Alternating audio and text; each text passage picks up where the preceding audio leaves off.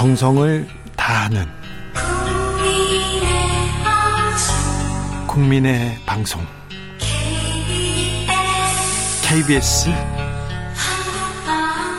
주진우 라이브 그냥 그렇다고요.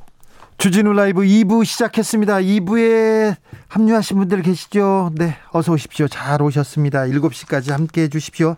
라디오 정보센터 먼저 다녀오겠습니다. 정한나 씨.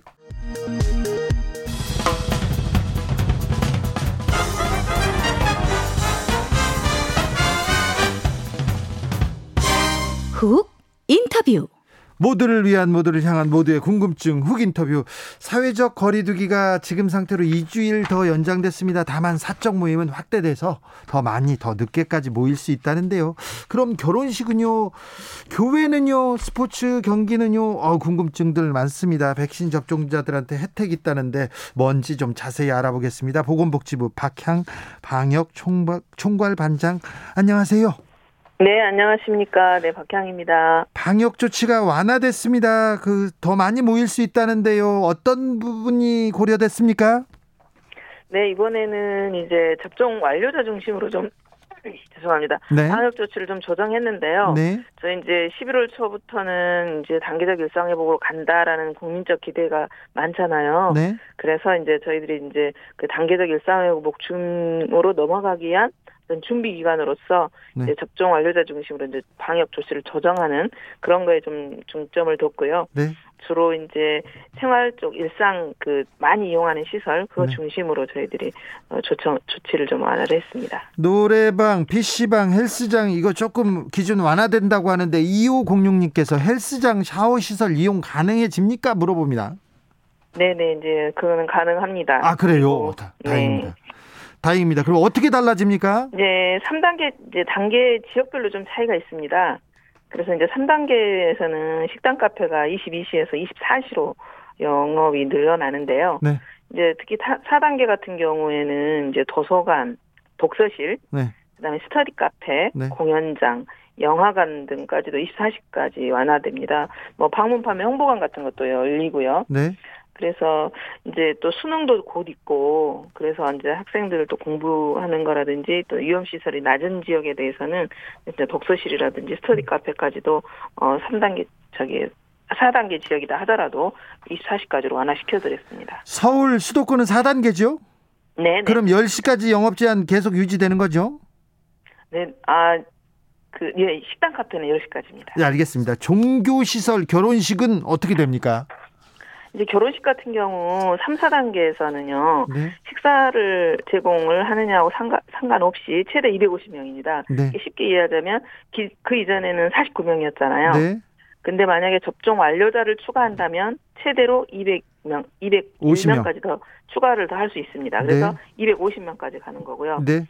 뭐 또 식사를 제공하지 않은 경우에는 기존 99명에다가 접종 완료자 최대 100명까지 할 수도 있다는 거죠. 네. 그리고 아, 이제 종교시설. 네, 종교시설은요? 궁금하시죠? 네. 네. 전교시설 같은 경우 4단계에서는 이제 수용인원 전체 수용인원 최대 이제 10%로 해가지고 99명에 대한 상한은 해제가 됐어요. 예. 근데 이제 만약에 접종 완료자라만 구성한다면 20%까지 늘려도 되고요. 3단계인 경우에는 전체 수용인원의 20% 또는 이제 접종 완료자가 이제 구성이 되면 거기는 30%까지 늘어납니다. 알겠습니다. 아, 4차 유행에 정점은 지났다고 봐야 할까요? 지금 2천 명 밑으로 계속 지금 확진자가 나오는데 지금 확진자 추세 어떻게 보고 계십니까? 지금 최근에는 지금 상당히 좀 안정세를 보이고 있죠. 예? 그런데 저희들이 이제 이동량을 계속 체크를 하고 있거든요. 네. 근데 이제 최근 봐보니까 활동량은 여전히 좀 증가세예요. 네. 그래서 확진자 숫자는 비교적 안정세지만 아직도 활동량 증가도 있고 지난번에 이제 가을이기도 하고요. 여행철이라서 네. 또 지난 연휴 영향도 있기 때문에 위험은 좀 상존하고 있다. 저희들이 생각하고 향후 지금 추이를 좀 보고 있습니다. 백신 접종은 지금 계획대로 착착 진행되고 있습니까? 네네. 지금 현재 1차 접종은 78.4% 정도고요. 2차까지 또는 이제 뭐 얀센까지 마친 사람 62.5%입니다. 네. 그래서 이제 한 이달 마지막 주 초쯤 아니면 뭐 지금 또 예약 잔여 백신이라든지 뭐 2차 접종 변경도 있고 또 이제 일부 아무 때나 이제 가, 지금 가서 맞을 수 있기 때문에 그보다도 좀 더 당겨질 수도 있지 않을까 한번 기대는 하고 있습니다. 지금 18세 이상은 어 빨리 맞고 싶다 하면은 이렇게 어 가서 네네, 맞을 수 네. 있는 거죠?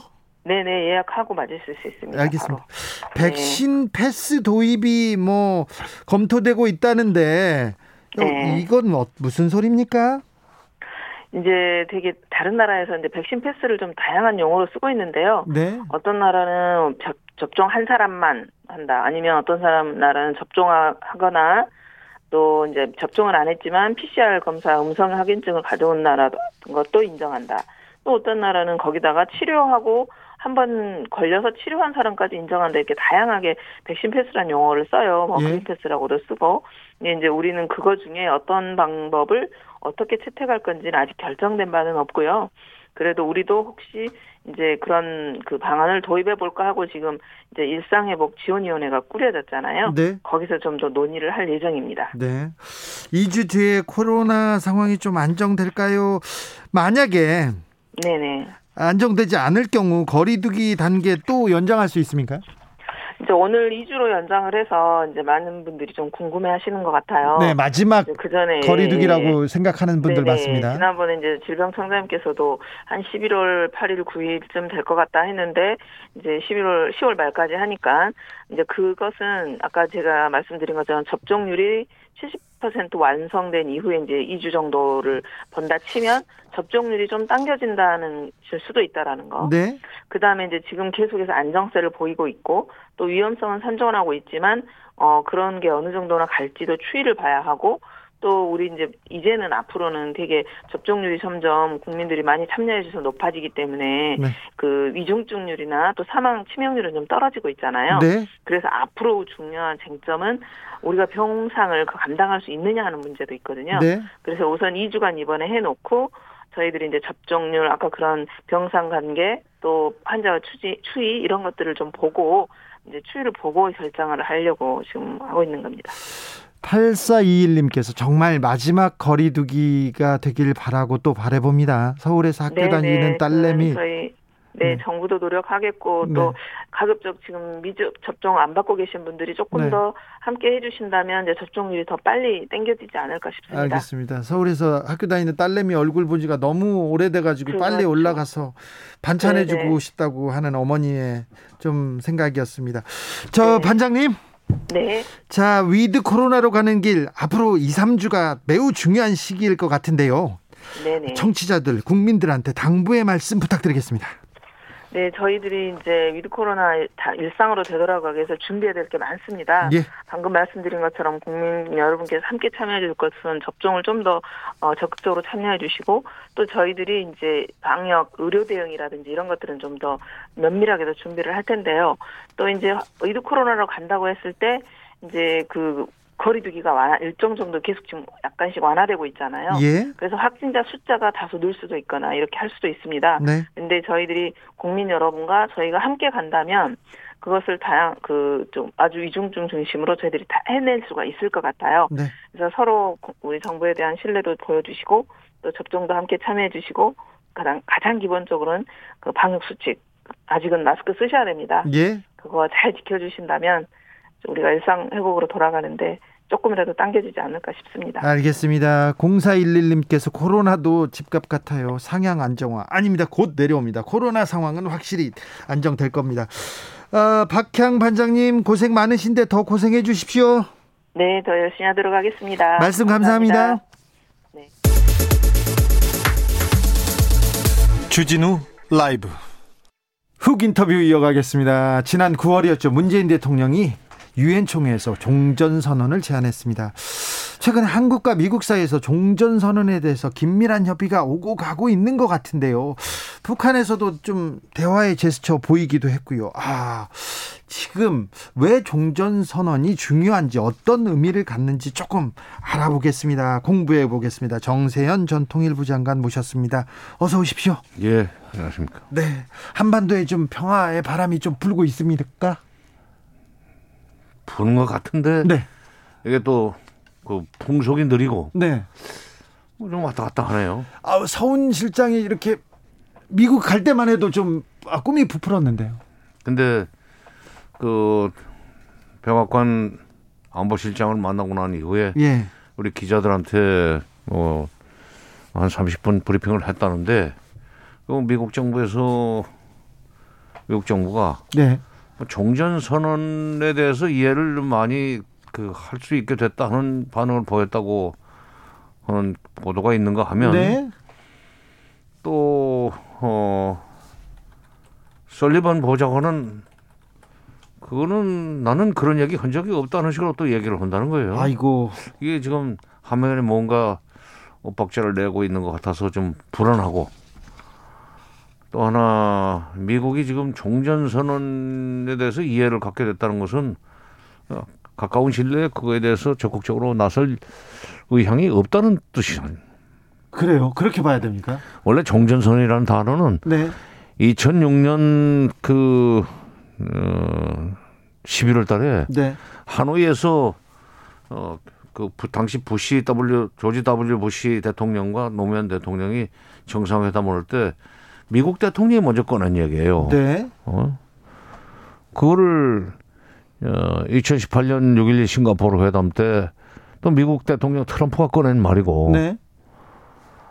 어, 둘다 다 이제 보, 저, 이, 공화당? 응, 공화당 대통령인데, 그 대북 강경론을 기본으로 삼는 그 공화당 대통령들이 종전 선언에 대해서 상당히 매력을 느꼈었는데, 근데 바이든 정부 들어와서 아, 자기네 그 정권은 바뀌었지만은 역대 정부에서 그거를 상당히 심도 있게 검토했으련만 네. 이제 와가지고 종전선언에 대해서 이해를 할 수 있게 됐다는 얘기가 뭐 하는 거예요, 지금? 아니, 미국도 종전선언에 대해서는 좀 의향이 있었던 거 아닙니까? 아, 글쎄, 표현을 그렇게 한다는 것은, 아, 뭐 알겠는데, 종전선언을 필요로 하는 건 알겠는데, 지금 당장 우리가 거기에 적극적으로 동참할 어, 생각은 없다는 표현을 그렇게 한 거죠. 종전 선언 그리고 제재 완화 지금 미국은 북한에 대해서 관심이 없습니까? 국내 정치적으로도 그렇고 네. 경제도 그렇고 지금 뭐 코로나 때문에도 시끄럽고 특히 이제 대외 정책에 있어서는 중국 문제가 가장 그 우선순위에 있기 때문에 네. 북한에 대한 관심이 높을 수는 없어요. 지금 최근에 오커스 동맹이라는 걸 또 체결하면서 네. 어, 오스트랄리아의 그 핵잠수함 기술 주기로 하지 않았어요? 예. 그때 중국 견제용입니다. 예. 그런데다가 지금 심지어 미국의 입장을 알아서 그, 그 적적 실행에 옮기는 일본이 영국까지 끌어들여서 영일 동맹을 또 체결했단 말이에요. 네.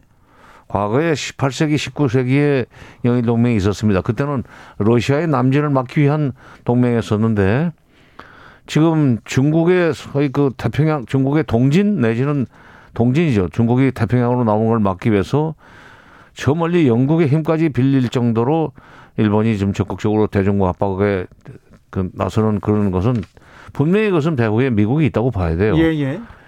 그러니까 미국이 그런 식으로 중국을 그 압박하고 견제하고 포위하는 그런 정책을 추진해 나가는 데 있어서 이, 이 북핵 문제 내지는 북한 문제는 우선순위에서 한참 뒤로 밀리는 거죠. 아, 지금요? 우리한테는 거의 다급한 문제지만 네.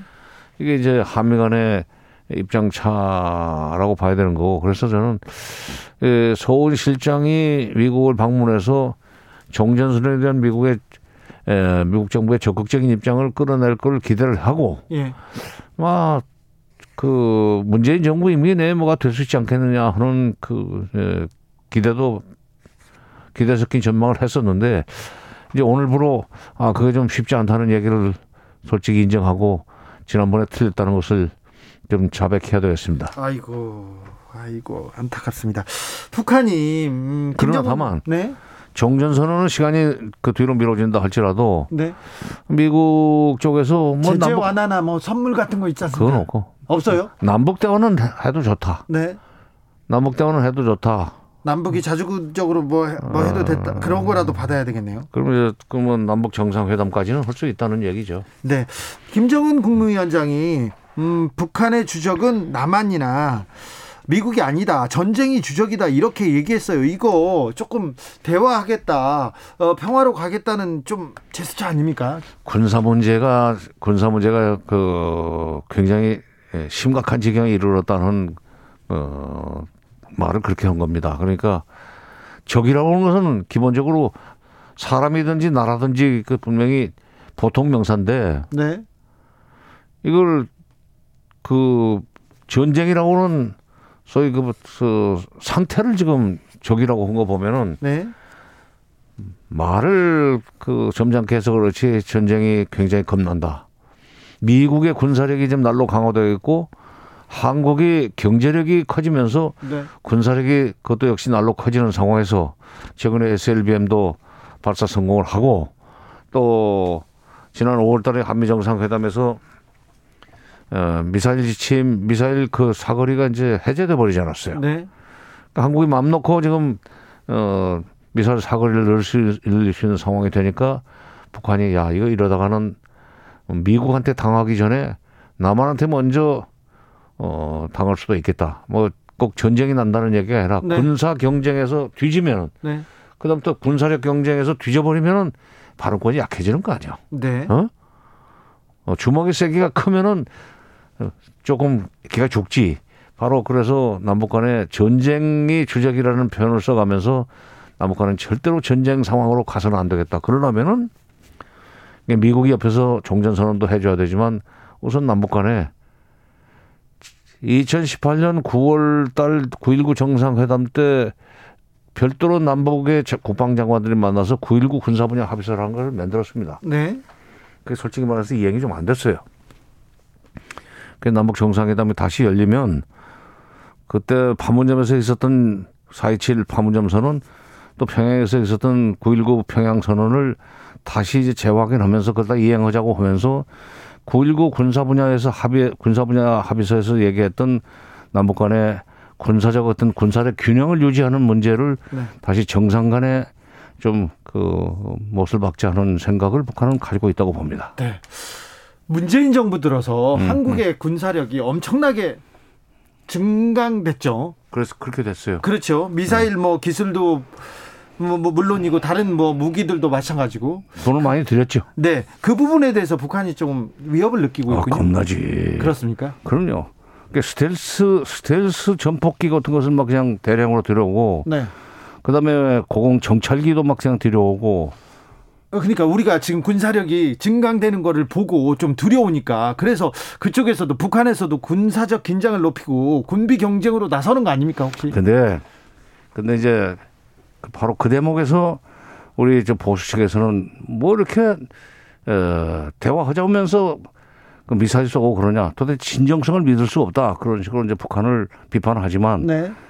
지금 일단은 그런 식으로 긴, 군사적 긴장을 고조시키는 모양새를 취하면서 네.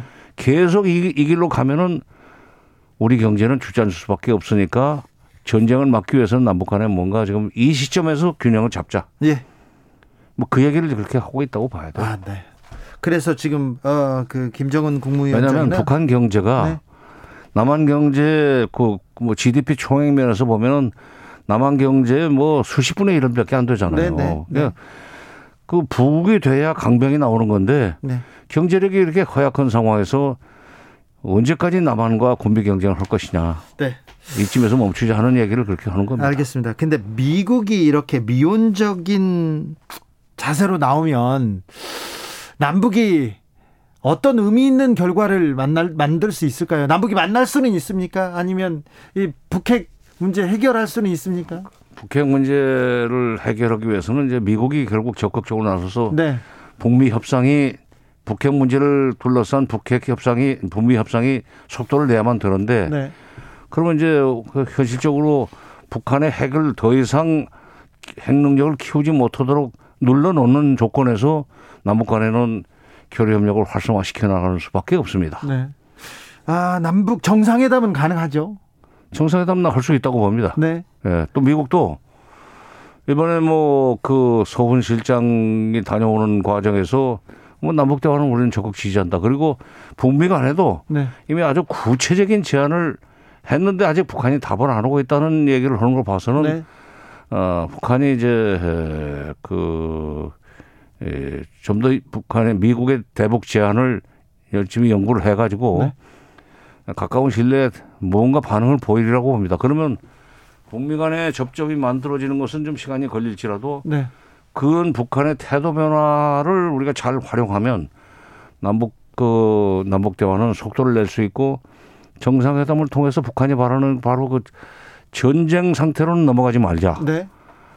그런 점에서 그러기 위해서는 현재 가지고 있는 남북한의 군사력을 이 정도 선에서 말하자면 그, 어, 어, 통제하는 군비 통제죠.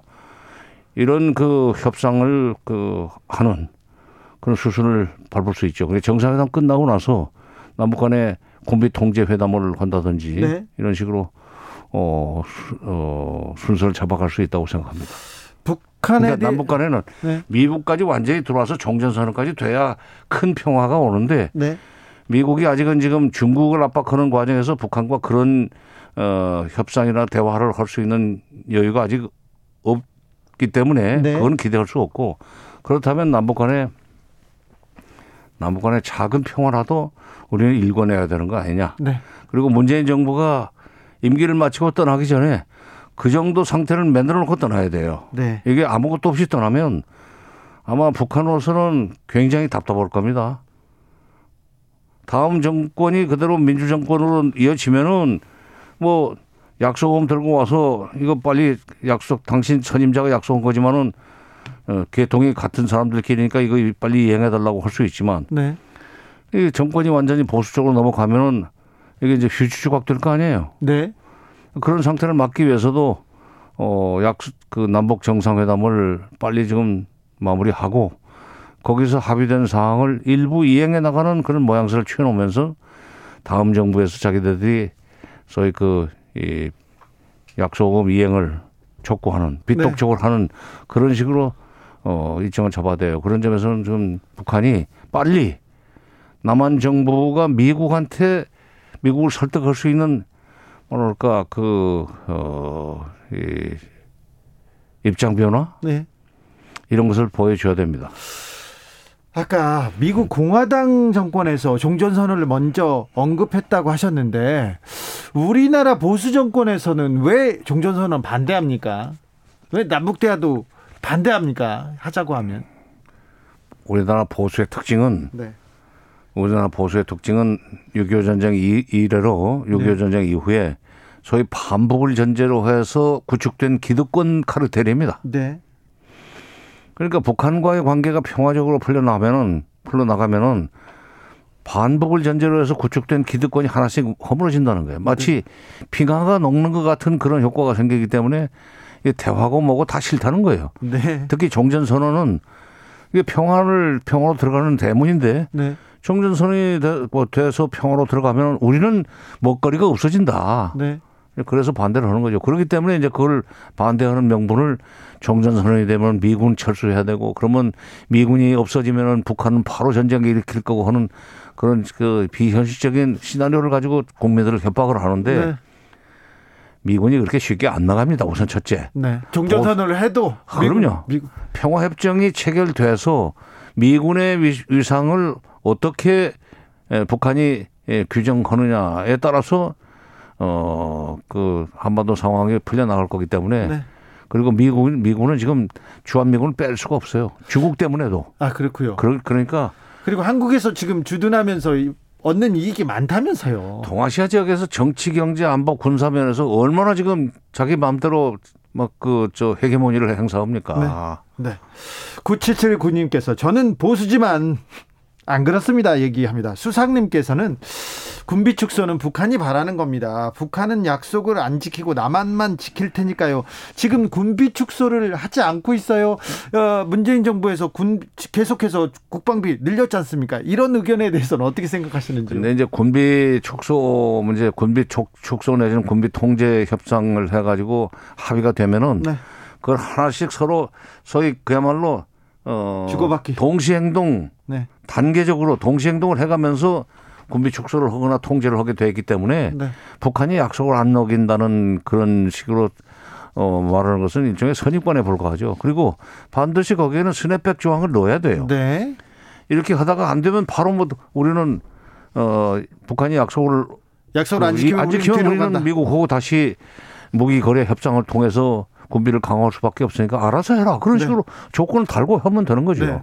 우리가 어. 군사력이 또 위에 있으니까 자신 있게 네. 얘기할 수 있겠네요. 그렇죠. 네. 네. 아 그리고 우리는 돈이 있잖아, 돈이. 네. 경제력도 있고. 그럼. 네. 무서워하는 건 북한이더라고요. 아 지금 인민들 매개 살리기도 어려운데 군비 경쟁을 하려니까 지금 등골이 휘는 거야. 네. 그래서 그거를 훈련도 하지 아닌 마라. 것처럼 하면서 네. 빨리 이런 그 군사 문제를 해결합시다 하는 게 국방 뭐 국방 전람관이지 거기 가서 이제 네. 모든 무기를 다 보여주면서 결국 우리의 주적은 남조선도 미국도 아니고 전쟁이다 하는 얘기를 네. 한 겁니다. 장관님, 김정은 위원장은 왜 이렇게 갑자기 살을 뺐죠? 아, 그 너무 그 이건 뭐 맞는 얘기일 거예요. 그 부인이 그렇게 네. 적극적으로 그 김정은 위원장의 살 빼는데 아마 시어머니 노릇을 하는 것 같아요. 알겠습니다. 이설주 여사가 살 빼라고. 그럼요. 네. 네. 아니 부인 노릇은 당연한 거지. 그 살 그대로 놔두면 네. 갖가지 무슨 뭐 질병이 그대로 그대로 그냥 터질 수밖에 없는데 살 빼야죠. 알겠습니다. 네. 음. 김정은 위원장 공식적으로 이렇게 주변 사람들이랑 담배 피는 모습 이렇게 보이는데 음흠. 음. 왜 담배 피는 모습을 이렇게 대중들한테 보여줄까요? 아, 그건 아마 그거 자기가 나이가 어리기 때문에 그럴 겁니다. 나이가 어리기 때문에? 아니 나는 나도 고등학교 때부터 담배 피는 사람이지만 네. 그 고등학교 졸업하자마자 담배 다 길거리에서 꺼내 물고 피고 가는데 아주 기분이 좋더라고. 사람들이 나를 어른으로 봐줄 것 같았어. 네. 그 그거는 어린 아이들이 하는 생각이지 않습니까? 아니 글쎄 근데 네. 그 김정은이 지금 현 지금 84년생밖에 안 되니까 네, 어린 아 남은 저 다른 나라 국가들 국가 원수들하고 만나는 데 있어서는 네. 애, 애 취급당하기 싫다는 거죠. 아, 예, 알겠습니다. 문재인 대통령한테도 문 대통령이 지금 54년 52년생인가요? 그러니까 뭐 한 32살 차이가 나기 네. 때문에 네, 아버지 버리죠. 그렇지. 그러니까 담배라도 피워서 좀딱 어른 알겠어요. 대접을 받으려고 그런 거죠. 장관님 건강에 안 좋은데도. 네 네 비행 청소년은 아니셨는데 저는 좀 비행 청소년 쪽이었습니다. 저는. 네. 나는 담배까지만 피웠어요. 알겠어요. 저도 네 음. 이해합니다. 네. 자 어, 이달 말에 대통령이 그 이태리 로마를 방문할 것 같습니다. 거기서 교황님도 만나고. 교황님께서 남북 대화 그리고 남북의 평화를 위해서 계속 기도하고 있다는데 여기서 돌파구가 좀 열어지진 네, 않을까요? 네, 뭐 교황님의 방북을 그 뭐 주선한다고 그럴까 네? 요청하실 가능성이 있죠. 네. 또 그게 관심이 교황님께서도 관심을 가진 게 우리나라 그 몇 분 추기 형님들이 그리고 지금 현재 교황청 대사로 나가 있는 분도 네. 교황님이 방법을 하셔서 북한 김정은 위원장을 만나 가지고 네. 남북 관계를 잘 좀 발전시켜 나가고 핵 네. 문제도 적극적으로 풀어 나가는 식으로 해서 좀 너희들이 평화롭게 살아라 하는 그런 얘기를 해 주시기를 바라고 있으니까 네. 이번에 대통령께서 가셔 가지고 어 그동안에 그 우리 추기경 그 우리 카톨릭 우리나라 저 천주교 네. 지도자들이 그동안에 교황님한테 했던 그런 그 부탁에 힘을 실어주는 그런 효과는 있으라고 봅니다. 그렇습니까? 잘하면 가능성이 있다고. 예. 북한이 뭐 못 받아들일 이유는 없죠. 그리고 교황님의 방북을 받아들이는 모양새를 취하면서 북한이 정상 국가로 한, 한 단계 더, 어, 그, 다가갈 수 있는 네. 찬스를 잡을 수 있을 거예요. 아, 또 백신은 또 북한에서 또 간절히 간절히 바랄 텐데 음, 음. 백신을 주면서 조금 대화의 문을 여는 그것도 방법일 텐데요. 그게 이제 미국이 해야 될 일인데. 그게 미국이 해야 될 일인데요. 미국이 해야 될 일인데 그게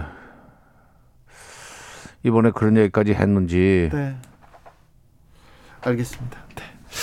4297님께서 문 대통령 53년 3년생입니다. 우리 형이랑 동갑입니다. 아이고 축하드립니다. 네. 좋은 일입니다. 네. 마키님 종전 후에 맛볼 자본주의의 맛, 자본의 맛을 위해서라도 살 빼고 오래 가야죠. 얘기합니다. 오늘 말씀 감사합니다, 장관님. 남북의 평화의 바람이 불겠죠?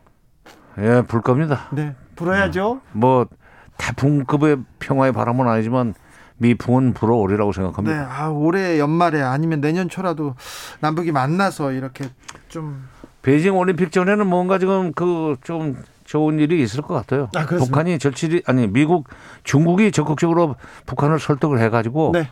북한이 그런 방향으로 나가도록 뭐 인도를 허리라고 봅니다. 알겠습니다. 네, 정세현 장관이 아, 평화의 바람이 분다니까 저는 그것만 믿겠습니다. 네. 감사합니다. 오늘 말씀 감사합니다. 예. 정세현 예. 전 통일부 장관이었습니다. 예, 감사합니다. 교통정보센터 다녀오겠습니다. 오수미 씨.